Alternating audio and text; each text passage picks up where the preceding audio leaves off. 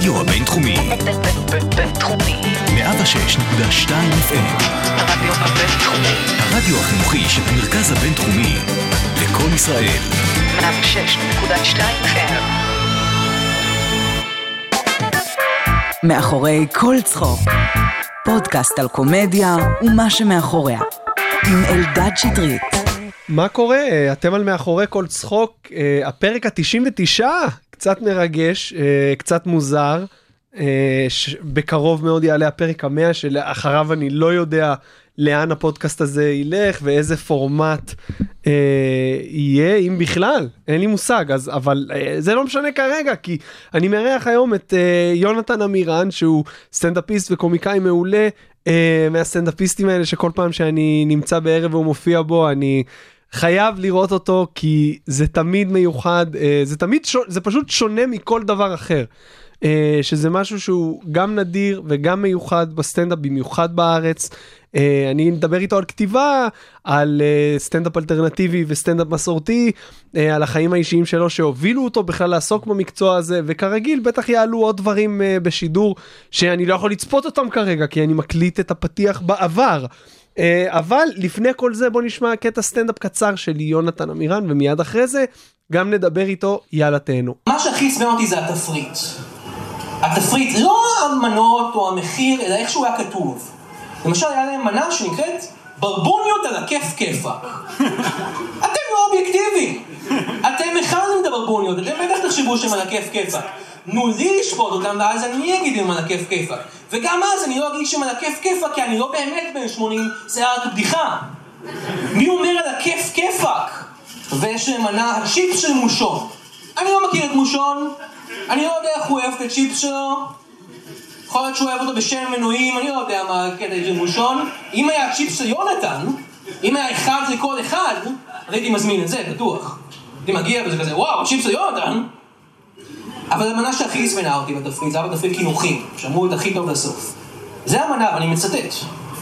חשבנו שזה טוויקס, בסוף יצא יותר דומה לבאונטי.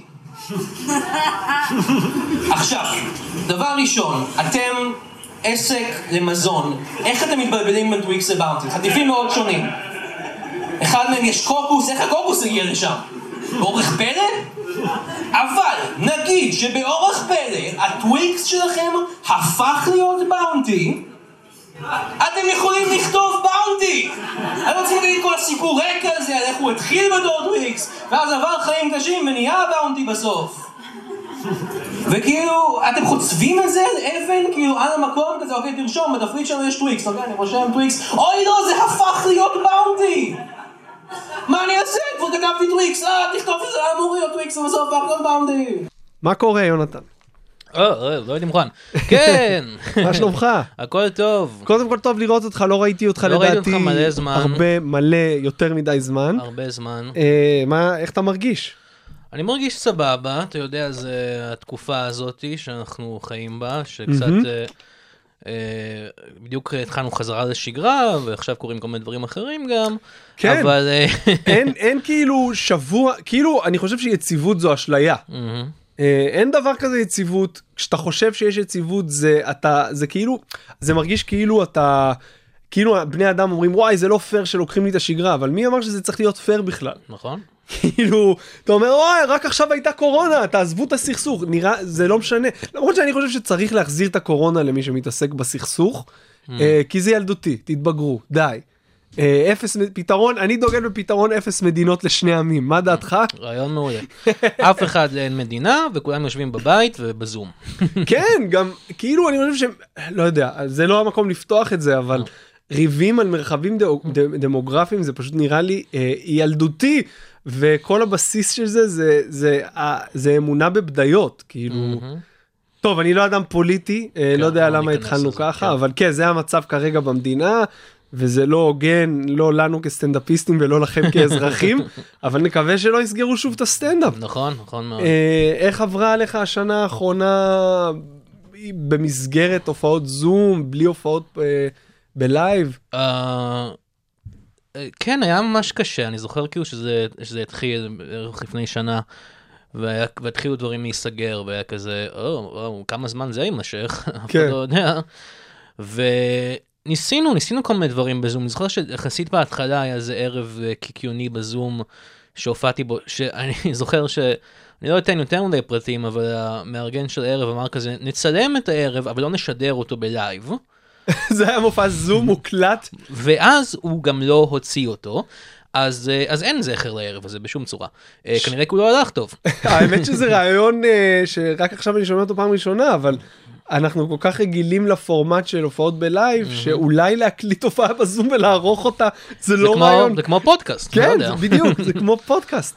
כן, ואני זוכר שזה התחיל, אז אמרתי, או, אני, אני- מה, אני אכתוב בדיחות על הקורונה, ובשביל מה, בשביל זה? לא, לא ממש יצא לי להופיע בזום, אה, ראיתי כמה הופעות זום, אה, של סטנדאפיסטים מחו"ל, שזה היה דבר אחד שנחמד כאילו בכל הדבר הזה, שפתאום אתה יכול לראות הופעות של אנשים מחו"ל, אה, מהארץ. אה, אם זה באמריקה, זה בעיה אחרת, כי אתה צריך לקום מוקדם בשביל זה. אבל אה, אם, אם, אם אתה אוהב סטנדאפיסטים בריטים, הם בערך באותו שעה כמונו, אז פשוט... אה, לקום מוקדם בשביל סטנדאפ זה נוגד את המטרה שבשבילה התחלנו לעסוק כן, בסטנדאפ. בדיוק. אה, אבל זה מגיע, את מי ראית? ראיתי ש... אה, לא ראיתי הרבה, ראיתי אה, איזה בחור בשם מרק ווטסון, לא שהוא. סטנדאפיסט בריטי, שיצא לי לראות אותו בפסטיבל הפרינג' באדינבורו. אה, הוא עושה איזה מופע מעניין שזה לא בדיוק סטנדאפ זה כאילו שילוב כזה בין סטנדאפ הוא סטנדאפיסט הוא עושה סטנדאפ כאילו מלא זמן אבל זה היה כאילו סוג של שילוב בין סטנדאפ להרצאה פרודית כזאת אממ. על אה, הרצאות אה, זה שהוא סיפר על החוויה שלו באיזו תוכנית ריאליטי איומה שהוא היה בה באנגליה. ראית שג'ודה פרידלנדר עשה הופעות זום? ראיתי שהוא הופיע וכל הזמן אמרתי אולי אני אראה. כן ראיתי כן אבל שוב זה לקום מוקדם בבוקר בשביל כן. הם באמריקה. גם סטנהופ עשה אם אני לא. טועה. כן עשו אמריקה זה מעניין להסתכל עליהם כי המצב שם עדיין יש קורונה אבל אני, ראי, אני רואה כאילו באינסטגרם שכאילו מתחילים לפתוח הופעות indoor אפילו. אה, ראיתי, לא, ראיתי גם ביל בר דיבר על זה בפודקאסט שהוא כבר מופיע איזה כמה שבועות והסלר פתחו לדעתי וואלה. גם כבר לפני איזה וואלה. שלושה שבועות אם לא יותר. כן, היה את התקופה הזאת של ה drive-ins, מהמם. שזה היה מוזר. שזה הזוי שלמי ששומע ולא יודע במה מדובר בארצות הברית בתקופה של הקורונה אז הופעות דרייב אין שכאילו סטנדאפיסט על במה כן. במרחב פתוח ואנשים באוטו מהמם. עשו את זה גם בארץ, לא? עשו את זה לא שאני לא, יודע עם אדיר סטנדאפ? מילר לא עשה את זה או משהו? אה יכול להיות להיות. שמישהו עשה את זה יכול מישהו, להיות. מישהו גדול כזה. אמ, ו... כן, ראיתי, אה, יש את הסטנדאפיסט אה, נייט אה, ברגצי, כן שעשה ספיישל נכון. בנטפליקס בזמן הקורונה.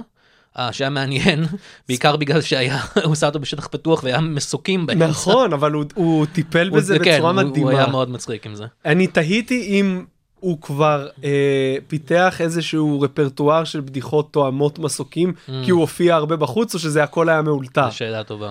אה, גם אה, אני מניח שראית גם את אה, נו אני לא מאמין שברח לי. שצילם בבית קווין הארט קווין שצילם הארט, בבית. לא, לא יצא לראות. הוא צילם ממש- בבית הוא פשוט? צילם בבית עם? שלו עם קהל לדעתי 30 40 איש אתה יודע לא יודע כשאתה אומר בבית שלו אני לא כן, יודע אם הוא בנה חדר מיוחד לאותו מה, יש לו ספיישל. הרבה אחוזות. כן. וזה- כן. אה, אבל זה גם כאילו זה ספיישל שרובו מתייחס ל- לשנה הזאת כן, והוא גם הוציא את זה בשיא התקופה. כן, כן. אה, זה באמת כאילו, ש- שהתח- שהתחיל זה, כאילו אמרתי כזה, טוב, אין הופעות, אז למה לכתוב בדיחות על הקורונה?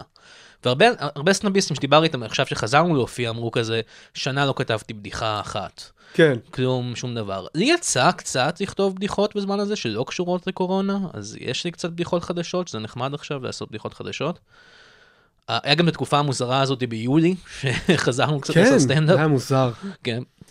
אה, כשאתה אומר כתבתי בדיחות אה, אתה זאת אומרת פשוט כתבת על החווה לא הרגשת שאתה מנותק מהסטנדאפ כי אין הופעות ולכן כן, גם אתה הרגשתי מנותק, אבל כאילו, אם היה, כי אני כותב, הדרך שבה אני כותב בדיחות זה אני כאילו, אני לא טוב ב... בקטע הזה שאני יודע שנגיד מייק ברביגליה אומר שהוא הוא הולך למשרד והוא יושב וכותב בדיחות כל יום. ויוצא לו מזה מלא בדיחות ואז הוא בוחר לטובות. אני עדיין אחרי כל כך הרבה שנים בעשות סטנדאפ אני צריך שיקרה משהו ואני אחשוב ואגיד זה רעיון Mm. לבדיחה ואז אני אוכל לכתוב אותה. אז קרו כל מיני דברים כאילו דברים ש... לא מעניינים שקרו כאילו כאילו פתאום אני כאילו הרבה מהסטנדאפ שלי זה כאילו הבחנות דברים קטנים כאלה אז כאילו. Uh, פתאום חשב היה לי איזה מחשבה על אגוזי ברזיל וכתבתי קטע על זה אז כאילו ספר לי על. המ- מה הגרעין של המחשבה, זה מה שמעניין. הגרעין של האגוז. כן. אה, הייתי ב... הייתי אצל אמא שלי, והיא אה, קנתה אגוזי ברזיל, והיא אמרה לי כזה, אה, ש- אמרת שאפשר אגוז ברזיל, והיא אמרה כזה, כן, אבל אל תאכל יותר מדי, כי אם אוכלים שלושה אגוזי ברזיל, זה יש בזה איזה מינרל או משהו נכון. שהורג אותך. אני שמעתי שיותר מאחד זה לא מומלץ. אבל- יש כל מיני גישות. אוקיי. אז כל הסטנדאפ זה על זה שזה משוגע שאנחנו פשוט חיים עם הרעל הזה. כן, שכאילו יש לנו, בדיוק. יש לנו את כל האזהרות החטיפים היום, ואתה יכול לאכול שקית שלמה של טפו צ'יפס ואתה לא תמות. כן. אבל שלושה אגוזי ברזיל ואתה מת. ואז זה עובר להיות קטע הזה של אגוזי ברזיל, ש- שזה לא, שהסיבה שזה לא מסוכן זה כי אף אחד לא רוצה לאכול אותם גם ככה, לא. מצוין. אה, אגוזי ברזיל זו תעלומה, כי אף אחד לא יודע מה המינון המדויק שהורג אותך, וזה נמצא בכל מקום. זה הימור. זה הימור. לא שווה. כן. אה, אוקיי, אז לא יותר מאחד ביום למאזינים. כן. אה, אז כשאתה אומר יש לי, קורה לי משהו, מאותו רגע אתה אומר אוקיי יש פה רעיון ואז את הרעיון הזה אתה פשוט אתה עולה איתו על הבמה כפי שחווית יש איזשהו תהליך כן של כתיבה שאתה יש, יש תאריך של כתיבה. Uh, בעיקר בזמן הקורונה, כי אין במות, אז הייתי פשוט אומר כאילו, אבל גם לפני זה. היה לי רעיון, נגיד זה, והייתי, כאילו בשנים האחרונות זה ככה, אני פשוט, אני כותב אותו די כמו שהוא אני הולך להגיד אותו. אני יושב, יש לי מסמך גוגל דוקס מאוד מאוד גדול, שיש בו את כל הבדיחות שכתבתי בערך מאז שנתיים שהתחלתי או משהו כזה, ואני פשוט כותב כזה. אה, אגוזי ברזיל, למה זה וזה וזה, ואני כותב את זה בערך איך שאני הולך להגיד את זה, עם ניסוחים וטנג'נס וכל הדברים הקטנים האלה. ואז אני עולה לבמה ואני מנסה לזכור כמה שיותר, ואני לא נשאר נאמן לטקסט, אבל אני מנסה לזכור כמה שיותר.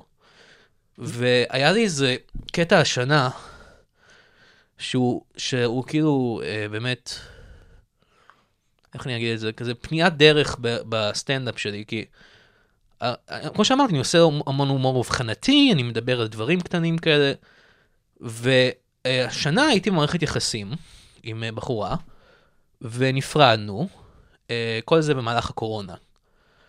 וזה היה כאילו קטע כזה, כי, אמר, כי, כי אמרתי כזה, אה, אוקיי, זה משהו שקרה לי, אולי יהיה בזה איזה משהו, וכאילו ב, ביום שנפרדנו, שזה זה היה פרידה בסדר גמור, אנחנו עדיין בקשר, הכל טוב, אבל ביום שזה קרה לי, כתבתי קטע על זה. כתבת קטע כאילו קרה משהו שהצחיק אותך בסיטואציה או ש... כן, כאילו, כתבתי איזה קטע כזה על הפרידה, שכאילו, כי זה, זה משהו כזה, כי זה המערכת יחסים כזאת, היא, שוב, זה, היא, היא בן אדם אה, ממש טוב וזה, אבל פשוט, אני קצת רציתי להיפרד ממנו, מסיבות אישיות שלי, ואז היא פתאום היא נפרדה ממני. אז הקטע הפך להיות על זה ש... סוג של ניגוד למה שאומרים לך, כי אומרים, תמיד אומרים כזה, אל, ת, אל תשב ואל תעשה כלום. אם יש לך בעיה, תפתור אותה. ואז אני אומר בקטע הזה, תקשיבו, לא עשיתי כלום, לא, פחדתי להיפרד, נפ- נפרדו ממני, אני סבבה. זה דפוס שכן זה דפוס שכדאי לאמץ אבל היה לך הרבה מזל. כן, וזה זה הבדיחה הכי ארוכה שכתבתי. היא כאילו, מת- כאילו, אני, אני לא יודע עדיין, כאילו, לא עשיתי אותה הרבה מאז שחזרתי לעשות סטנדאפ, כי, כי היא ארוכה ועדיין לא ניסיתי אותה מספיק בשביל להיות בטוח בה. אבל כאילו אני מסתכל עליה, פשוט עשיתי אותה במסמך נפרד, והיא כזה איזה עמוד שלם, ואולי קצת יותר אפילו, ואני כזה אומר כזה, אוקיי, זה מעניין, זה קצת שונה ממה שאני עושה בדרך כלל. אני כאילו מדבר פה את החיים האישיים שלי, אני עושה פה הרבה, אני עושה הרבה פניות מצחיקות כאלה לנושאים אחרים ודברים כאלה, אבל אני עדיין מדבר על נושא אישי. אה, חבר שלי, גיא, שעשיתי את הבדיחה הזאת, הוא, הוא, הוא אמר לי כזה, אה, זה היה מעניין, כי עשית משהו אישי. למה לדעתך לא עשית משהו אישי עד לאותו רגע?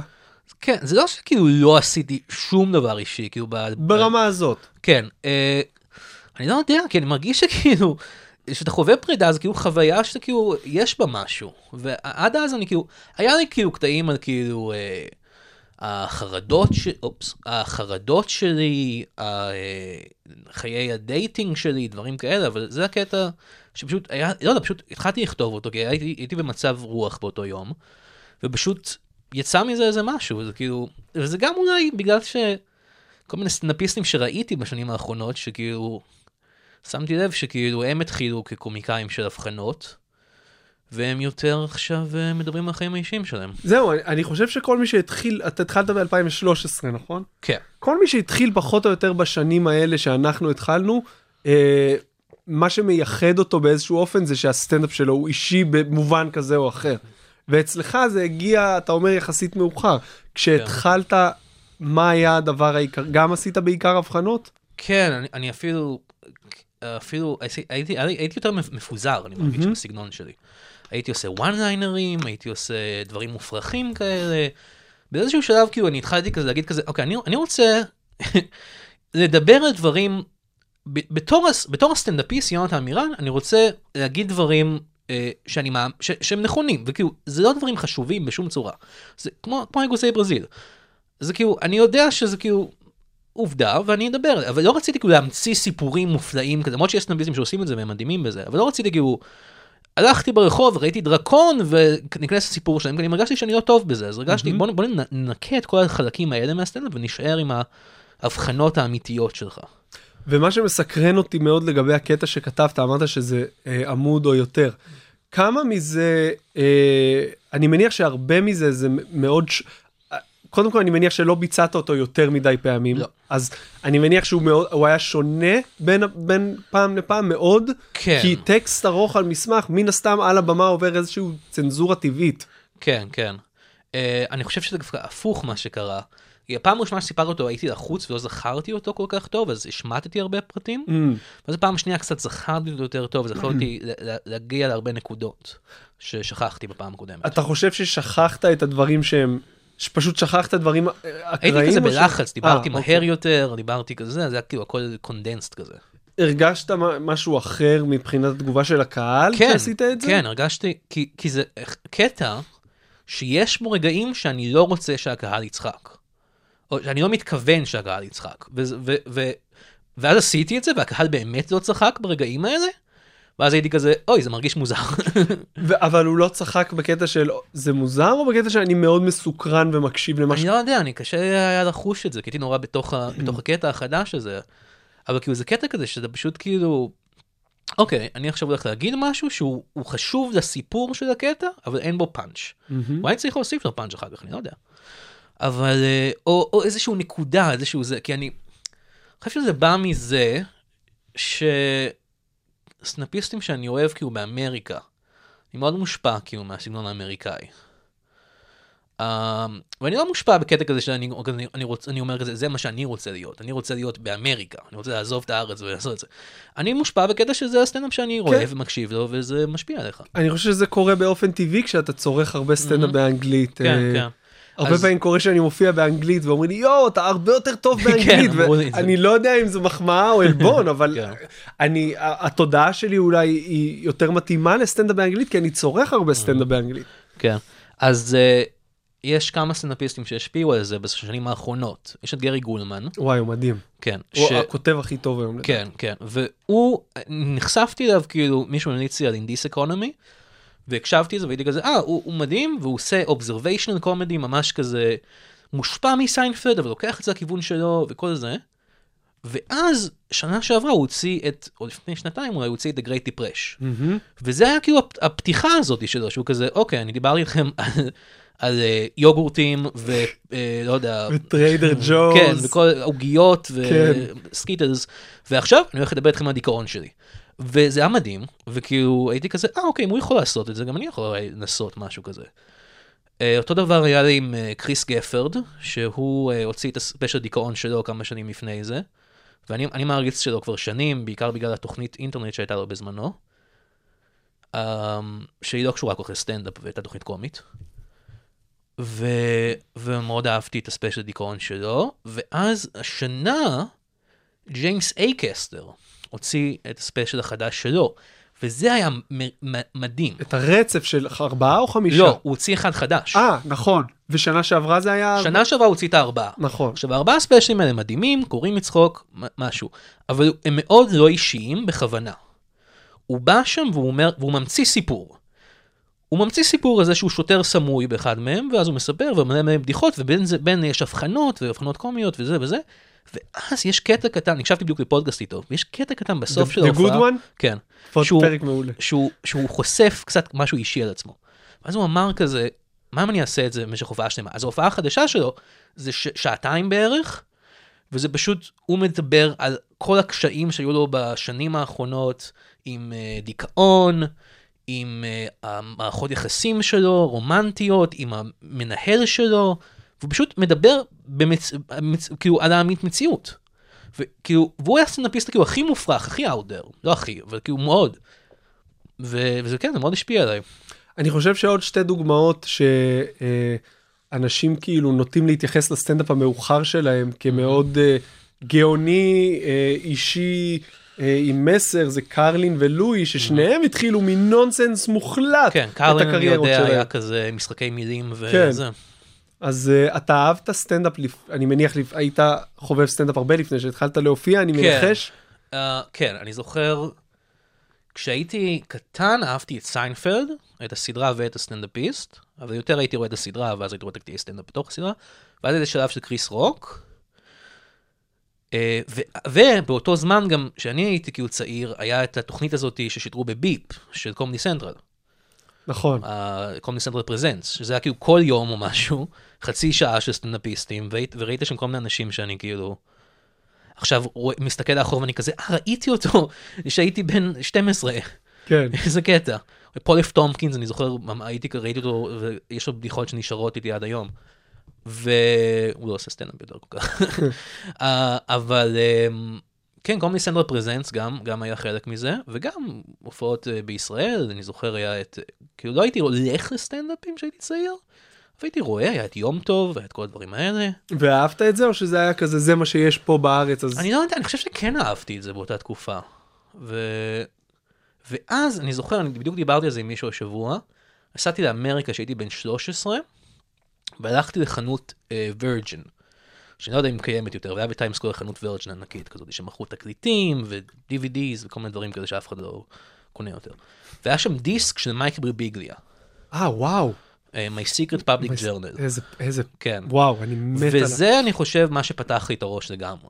כאילו מ-Secret Public Journal, הייתי, הקשבתי לזה במלון שלי, מהדיסק, וכאילו, וכל כל, הס- כל הקטע הראשון הזה על הגולף, פשוט מדהים. שם הוא מספר על זה שהוא התחיל עבודה ואמרו לו, "You're- you're Joe's brother. כן, ג'וי בג אוף דונאטס. כן, ג'וי בג אוף דונאטס. ופשוט כל, ה, כל הדרך הזה שהוא מדבר וכל ה- זה, והייתי כזה, וואו, זה ממש, ו, וזה גם, זה, זה, הוא מדבר על זה גם היום, שכאילו, הוא הוציא את האלבום הראשון שלו, שנקרא Two Drink Mike, והוא אמר כזה, בתקופה הזאתי, אני פשוט הייתי rip-off של מיץ' הדברג.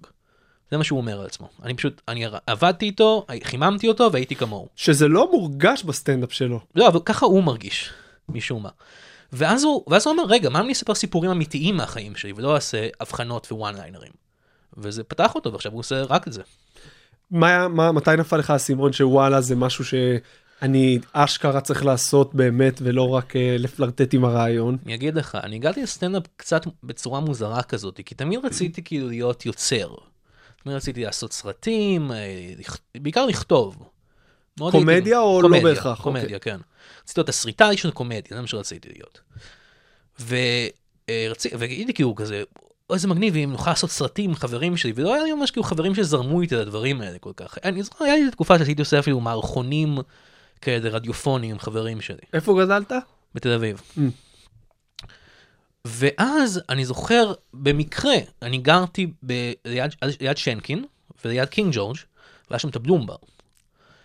ואני במקרה ראיתי שלט להופעת סטנדאפ של ינאי בן נוח, אה, סטנדאפ קומיקס. היום עושה. קפץ לי הזיכרון של זה בפייסבוק. של לפני 7-8 שנים. אז כאילו הלכתי לזה ונהניתי וזה, ואז הוא אמר בסוף ההופעה, לא זוכר אפילו מי הופיע, כי הוא ינאי, אבנר מירב אולי, והוא אמר בסוף ההופעה כזה, היי, אני עושה במה פתוחה בכל יום שני אם אתם רוצים, והייתי כזה, אה, אני אעשה את זה.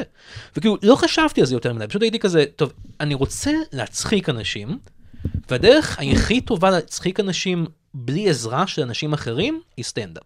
זה מה שאני תמיד אומר על סטנדאפ, שהרבה אנשים, אני מרגיש, שהם חברים שלי, הם הלכו לסטנדאפ, אבל זה לא הדבר שהם רוצים לעשות, בגלל, ש- ואני גם, כאילו, אני, אני גם, כאילו, אני כל הזמן חושב, כאילו, או, איזה מגניב, אני אעשה מערכון, ואני אעשה זה, וסדרה, ואני כותב סרט, והייתי באוניברסיטה, למדתי קולנוע, כל הדברים האלה. ואני מאוד אוהב סטנדאפ, אבל עדיין יש איזה משהו מעבר כזה שאני רוצה לעשות. והקטע עם סטנדאפ הוא שאתה לא צריך אף אחד, אתה צריך את הקהל. אני חושב שזה גם מה שקוסם לרוב הסטנדאפיסטים שהאישיות שלהם היא כזאת. כזה, אני לא צריך אף אחד, אני צריך את החופש המוחלט שלי, כן. ופה יש לי, אני על במה. ובגלל זה אני חושב שתמיד כשעולה צמד או שלישייה על במה ויש סטנדאפיסטים בקהל אז הוא כזה "אה". כן. אני, אני בשנים, בזמן האחרון, אני כאילו מנסה להרים כל מיני דברים שהם לא סטנדאפ, אבל הם, אבל הם כן מופע קומי. לא, אני, אני עדיין כאילו בשלבים מאוד מוקדמים של זה, ו, וזה קשה, כי אתה צריך לגייס אנשים, אתה צריך אה, לקחת צ'אנס על משהו שלא, אנשים לא רגילים אליו. ו, ובגלל, ואז אני כזה, אבל מה, חמש דקות לעלות באיזה ערב, זה מספק אותך. ולא היו לך חששות פחד במה כן. חרדות מזה אמ, היה לי, אני, אני זוכר שרעדתי כזה, ובהופעות הראשונות שהייתי רועד, ו... אבל לא, לא, לא, לא, לא כאילו...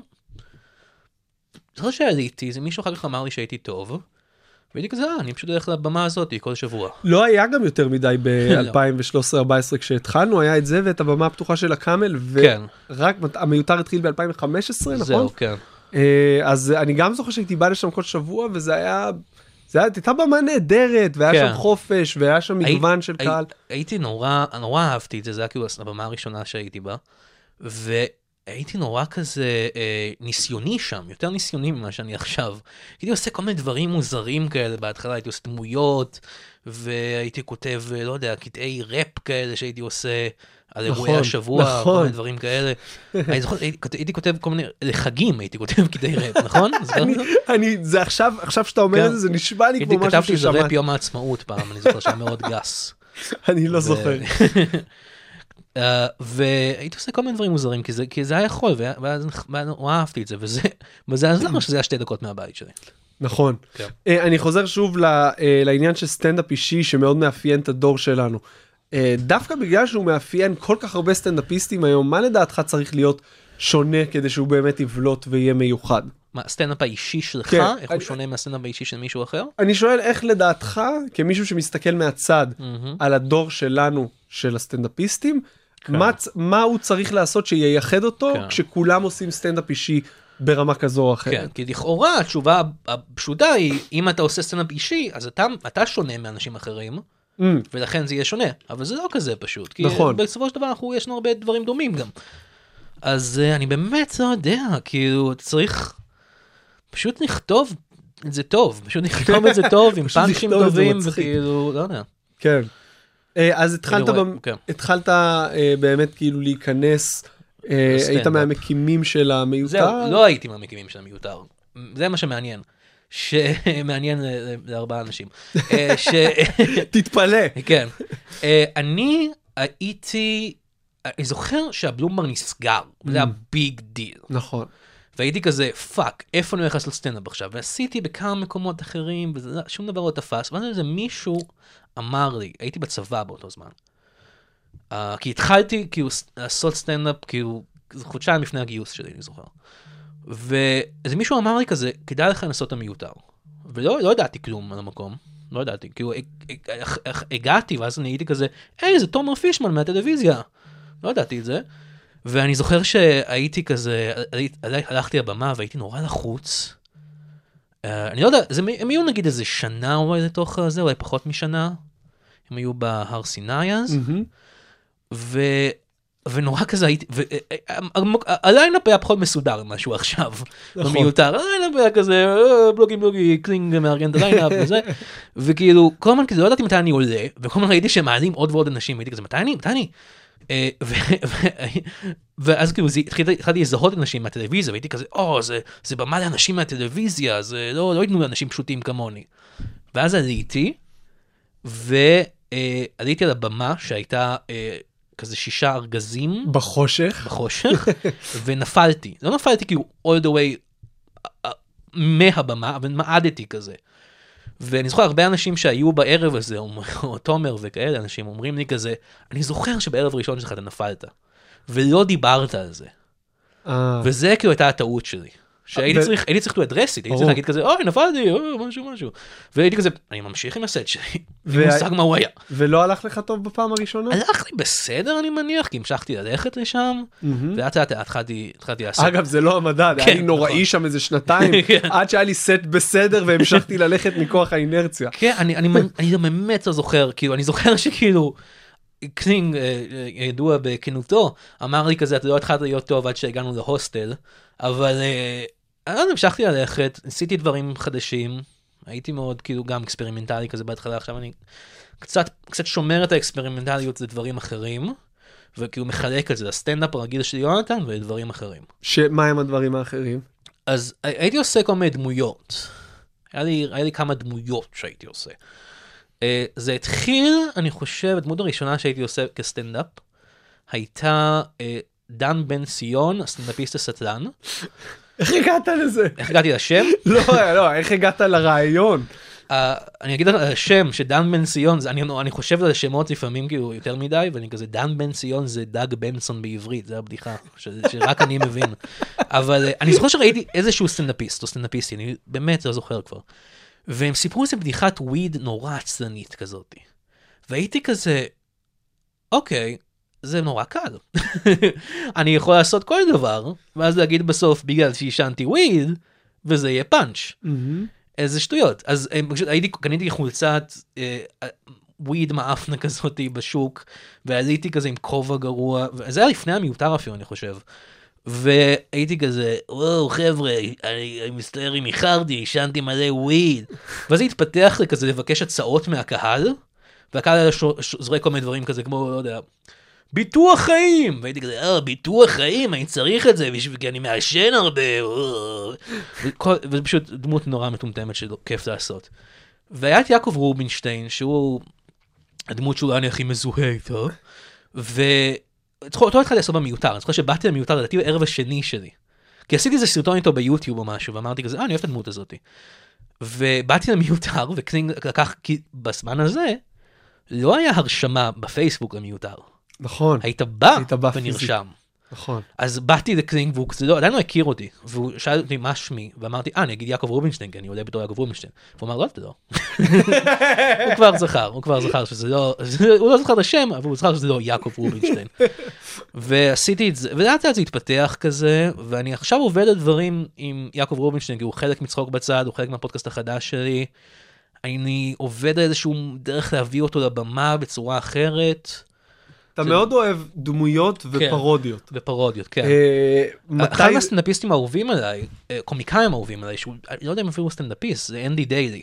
לא אני משלים. מדבר עליו עם כל סטנדאפיסט שאני פוגש. הוא, אה, הוא כזה אה, שחקן, אתה בטח תזהה אותו, הוא היה מנהל אה, בית ספר ב Eastbound and Down.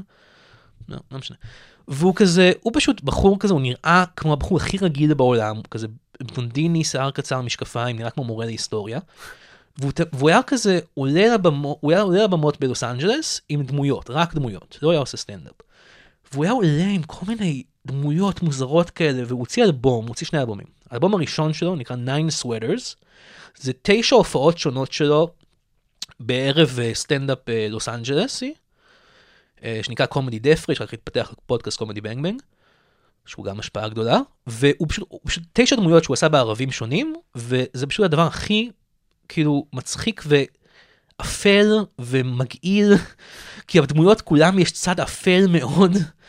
וזה כאילו, הדמות הכי פשוטה שאני מספר לאנשים כאילו בשביל להס- להסביר איך מה הוא עושה הוא, הוא, הוא אומר למנחה לפני זה הוא אומר המנחה בא ואומר אוקיי האורח הבא שלנו הוא לא סטנדאפיסט.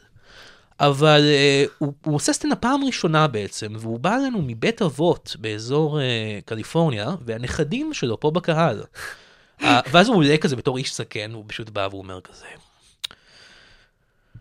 My neighbor down the hall has ovarian cancer. ovarian cancer. What was she smoking with her pussy? והקהל נקרע, ואז זה עוד איזה חמש דקות של זה. וזה כאילו, אז אני נורא רציתי לעשות דמויות כאלה גם, אבל עכשיו אני בכל זאת עושה אותם, כאילו, אני לא עולה למיותר לחמש דקות, אני לא אעשה דמות כנראה, כן. אני אעשה סטנדאפ.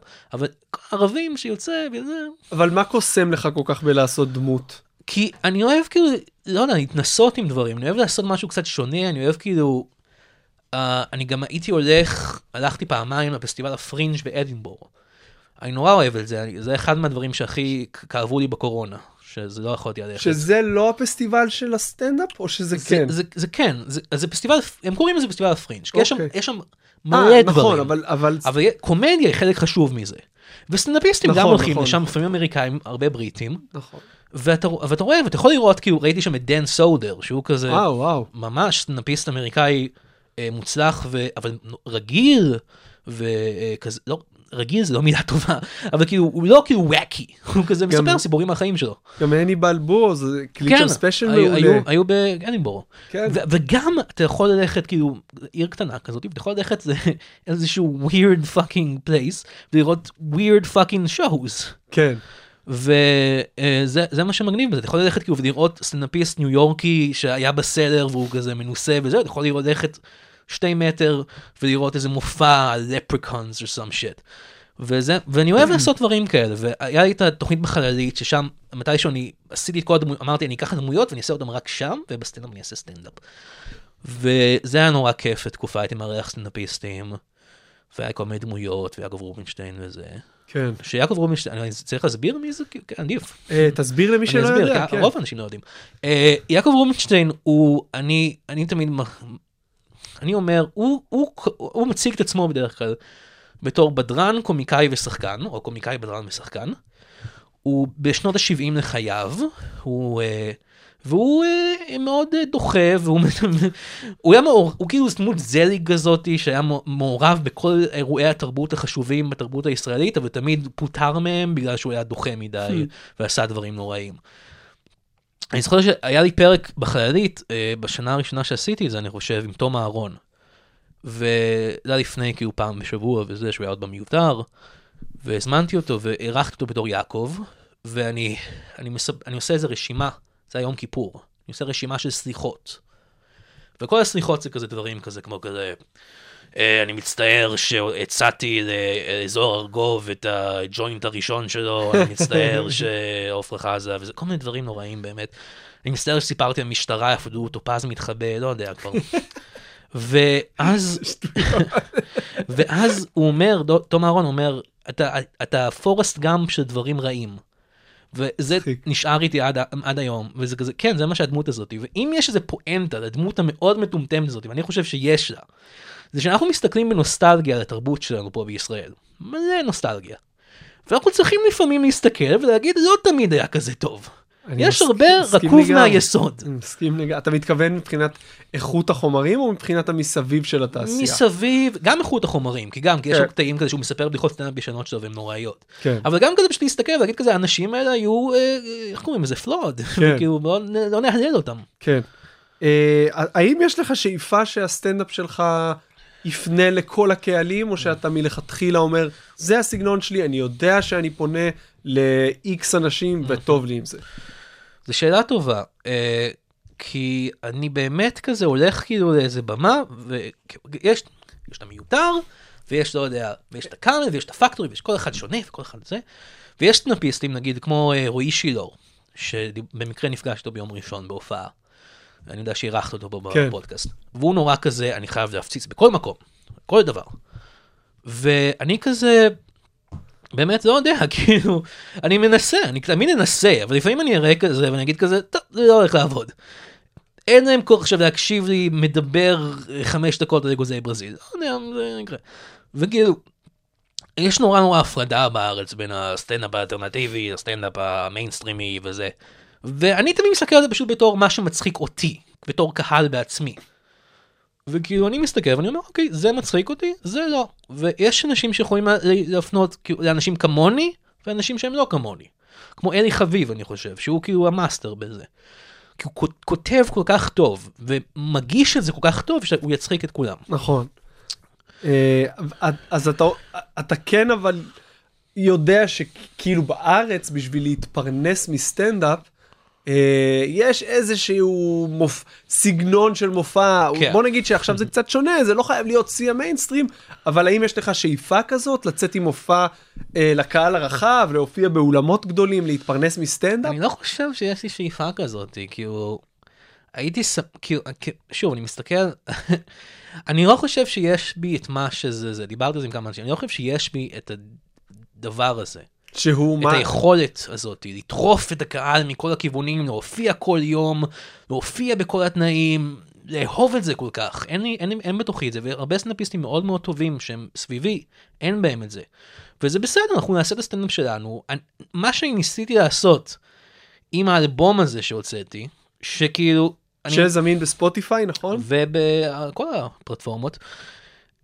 על הכיף כיפאק, אה, זה השם של האלבום. ומה שניסיתי לעשות זה כאילו, אני, אני עוקב אחרי מלא קומיקאים בטוויטר, מאמריקה, או מאנגליה, או לב. ואני רואה כזה, ש... גם אלטרנטיביים, מה שנחשב אלטרנטיביים, והם, עכשיו זה מאוד שונה, כי אתה יכול לעשות נביס אלטרנטיבי באמריקה ולהיות מאוד מצליח. כן. לא מצליח כמו קווין הארט, אבל אתה יכול להיות פטן אוסוולט ועדיין יהיה לך בית משלך נכון. בקליפורניה. נכון. שאגב, הרבה סטנדאפיסטים הברית התחילו ב-so called הסצנה האלטרנטיבית והתגלגלו ל- כן. לספיישלים בנטפליקס. כן, גם, גם פטן אוסוולט יש לו ספיישלים בנטפליקס, הוא נחשב כאילו לאלטרנטיבי, כי הוא התחיל שם, אבל... אבל אני רואה שמלא סטנדאפיסטים באמריקה, גם אם הם לא סופר מצליחים, מוציאים אלבום. כי אלבום זה קל להוציא. אתה יכול להוציא את זה באופן עצמאי, אתה יכול לדבר עם איזה לייבל, אתה לא צריך שבע צ- זוויות צילום, אתה צריך רק הקלטה אחת סבירה, ואז אתה מוציא את זה, יש לך 12, לא יודע, קטעים, אלבום, וזה כאילו נראה... שאגב, זה אחד הדברים שאני הכי אוהב לעשות, לשמוע אלבומי סטנדאפ. לגמרי, אני מת מ- על זה. אה, ואני גם ממליץ לכל המאזינים שאם יש סטנדאפיסטים שאתם אוהבים, כנסו לספוטיפיי, כן. ובאזור השנים אה, בין 2004 ל-2010 הם הוציאו אלבומי סטנדאפ כן. שזמינים. למרק מרון, שאני מאוד אוהב, יש כמה אה, ספיישלים מעולים, גם ברביגליה שדיברנו כן. עליו, יש שם ספיישלים שהם לא תמצאו אותם מצולמים בשום תמצאו מקום, אותם. אבל האודיו שלהם מספיק טוב כדי ליהנות מהחוויה. כן, וזה כאילו קטע כזה באמריקה, לפני שאתה מוציא את הספיישל, אתה מוציא קודם אלבום, אלבום זה הדבר הראשון שאתה מוציא, אז אחרי זה את הספיישל. תכף נדבר קצת יותר לעומק על האלבום שהוצאת, אבל... אה, אז מה שניסיתי לעשות עם זה, זה כאילו, בוא נעודד את האנשים האלה סביבי, הסטנדאפיסטים הטובים שהם חברים שלי, בוא נעודד אותם להוציא גם אלבום. וזה לא- עבד? לא עבד, לא עבד בכלל. מה היו אבל- התגובות שקיבלת? Um, זהו, אני, אני חושב, אני הוצאתי את האלבום לפני חצי שנה אולי, ואני אני חושב על זה הרבה בזמן האחרון. אני חושב כזה, האם הייתי צריך לעשות את זה? האם זו הייתה החלטה נכונה? כי מה עשיתי בעצם? שרפתי 40 דקות של בדיחות, ולא הרבה אנשים הקשיבו. אז מצד אחד לא שרפתי, מצד שני אף אחד לא- לא הקשיב. אז כאילו, אני לא, אני יכול להיות שזה היה טעות, יכול להיות שזה היה טעות לגמרי לעשות את זה, אבל אני עדיין, לא יודע, אני מאמין בקונספט של להוציא אלבום. כן. אני חושב שזה רעיון טוב. לא, זה גם, זה גם אף אחד בארץ לא עושה את זה, אז כן. שווה לנסות. שווה לנסות, ברמה בדיוק, הפרקטית, ניסיתי. איך עשית את זה? פנית ללייבל וכולי? לא, או ש- ממש לא. אני, מה שעשיתי, היה לי את ההופעה אה, במיותר, נכון. וצילמנו אותה. זו ההופעה המלאה הראשונה שלי. אה, וצילמנו אותה. ואז אמרתי, טוב, אני יכול להוציא את הפוטאג', אבל זה זווית אחת, יהיה קצת מאפן. אז התחלתי לחשוב, זה היה בזמן הקורונה, התחלתי לחשוב כזה, כי, כי לפני הקורונה, התוכנית שלי הייתה, אוקיי, עשיתי הופעה מלאה במיותר, בוא נעשה שוב הופעה מלאה, במקום אחר.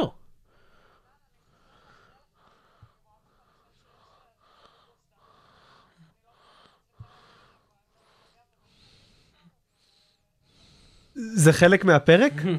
ש- אה, אה, פשוט הודיעו לנו עכשיו שיש אה, אזעקה בגוש דן, אז אנחנו רק שנייה נבדוק אה, את העניין הזה, ותכף נחזור. זה עוד לא קרה, מעולם לא עצרתי פרק, אבל תכף נשוב. אתם לא תדעו, כי אתם פשוט תשמעו את זה ברצף. אה, סורי על זה, פשוט אה, יורים עלינו טילים באיזשהו אופן, אז אה, אם השידור ייפסק שוב, תדעו שאנחנו מתים. כן, איפה היינו, יונתן? אז בדיוק אמרתי שרציתי לעשות עוד, עוד הופעות. פשוט לקחת את המופע הזה שעשיתי, ה-40 דקות האלה של השש שנים הראשונות של הסטנדאפ שלי או whatever, ולעשות אותו שוב במקומות אחרים שהם לא הכולי עלמא. לא מקומות גדולים, אתה יודע, לא יודע, קפה ביאליק, אה, צוזמן, מקומות כאלה. ואז התחילה שניהם הקורונה. נסגרו. כן, שניהם נסגרו, סימן. אז, אה, אז, אז התחילה הקורונה והייתי כזה, טוב, אה, יש לי את ה footage הזה, מה אני אעשה איתו? אז פניתי לחבר שלי עמרי בר, שהוא סטנדאפיסט ומוזיקאי ומבין בכל העניין הזה של סאונד. וישבנו איזה כמה פעמים וערכנו את האלבום, שהוא יישמע כמה שיותר טוב. כי זה, זה די מדהים שהוצאנו מזה איזשהו תוצר, כי זה שוב, צילמנו את זה במצלמה. ולא, ולא היה סאונד נפרד? לא. אה, וואו, אז הוא הצליח. כן, הוא עשה עבודה מאוד טובה. ואז הוצאתי את זה פשוט די בעצמי, פשוט הלכתי, שאלתי את אה, תומר פישמן שהוציא אה, שיר לפני כמה זמן, כאילו לפני שני השירים של הקורונה הוא הוציא שיר בשם מרד נעורים, גם שיר קומי כזה. אמרתי לו, "אה, איך עשית שזה יהיה ב iTunes וזה? אמר, "אה, אתה הולך לאתר הזה, אתה מסדר שם וזה.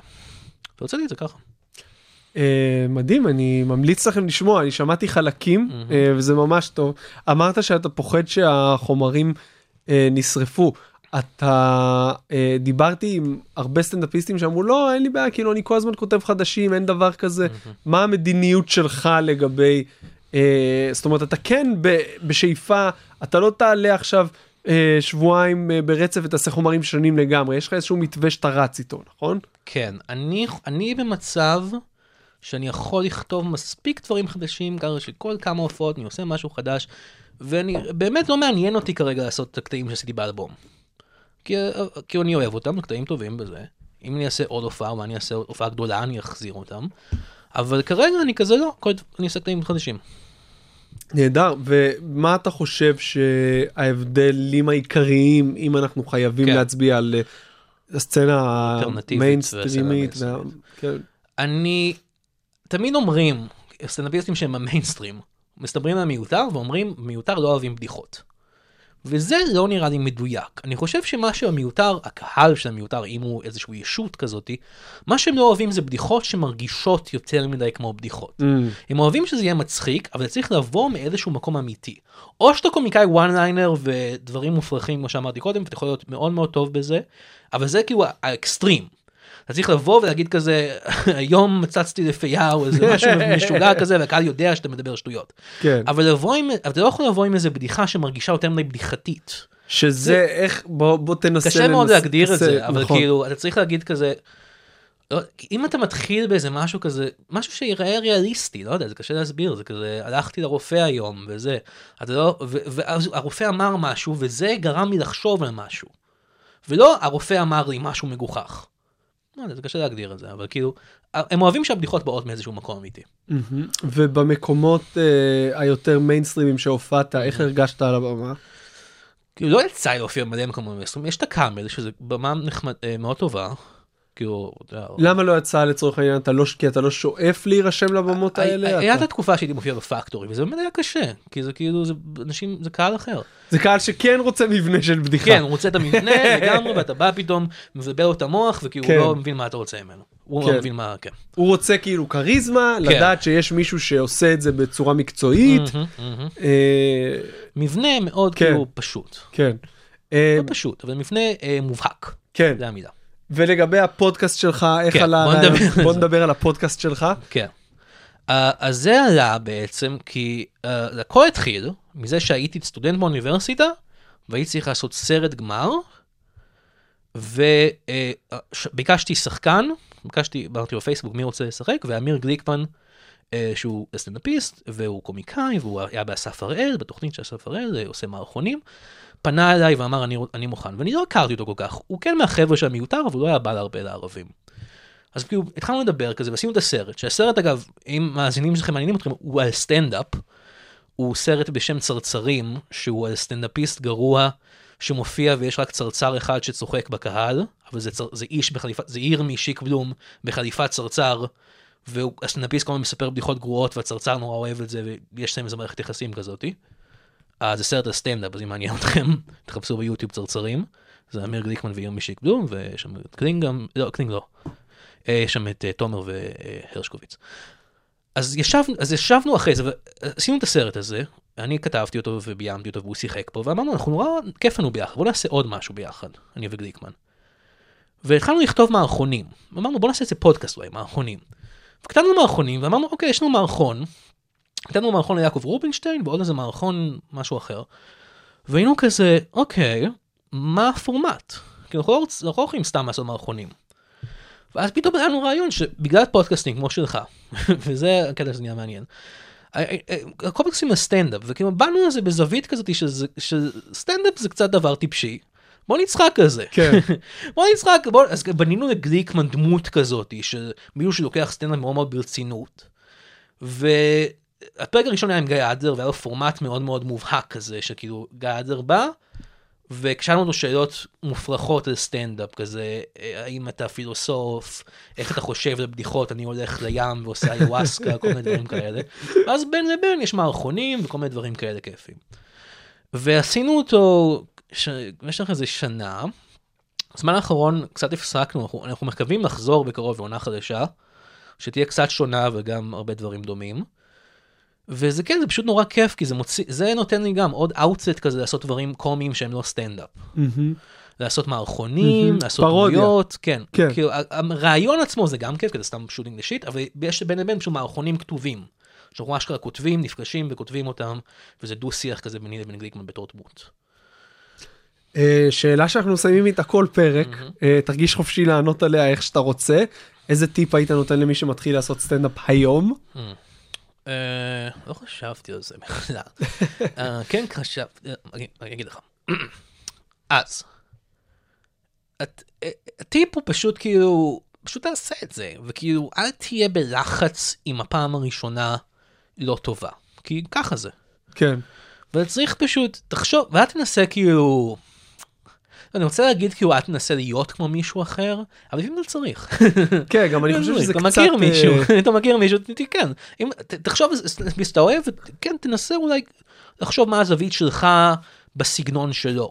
למרות שזה מאוד קשה בשנים הראשונות, וזה כן. זה משהו שאני חושב שבכל אה, סטנדאפיסט מתחיל אפשר לראות את ההשפעות שלו, כן, ולוקח אני- זמן לנער את אני זה. כאילו מרגיש לפעמים עד היום שאני כזה, אני עולה אחרי איזה מישהו במיותר ואני כזה, אני עולה אחרי קלינג ואני כזה, אני קצת מדבר כמו קלינג עכשיו, כאילו, אני עליתי אחריו, אני כן. זיקית. כן. אז כאילו, אבל, יודע, פשוט תעשו את זה וכאילו, אל תדאגו יותר מדי. יונתן עמירן, היה לי העונג, תודה רבה רבה רבה. שבאת. Uh, תודה לכם שהאזנתם, uh, אנחנו זמינים בכל אפליקציות הפודקאסטים, ספוטיפיי, אפל מיוזיק. Uh, שבוע הבא, פרק המאה, תישארו איתנו, יאללה ביי.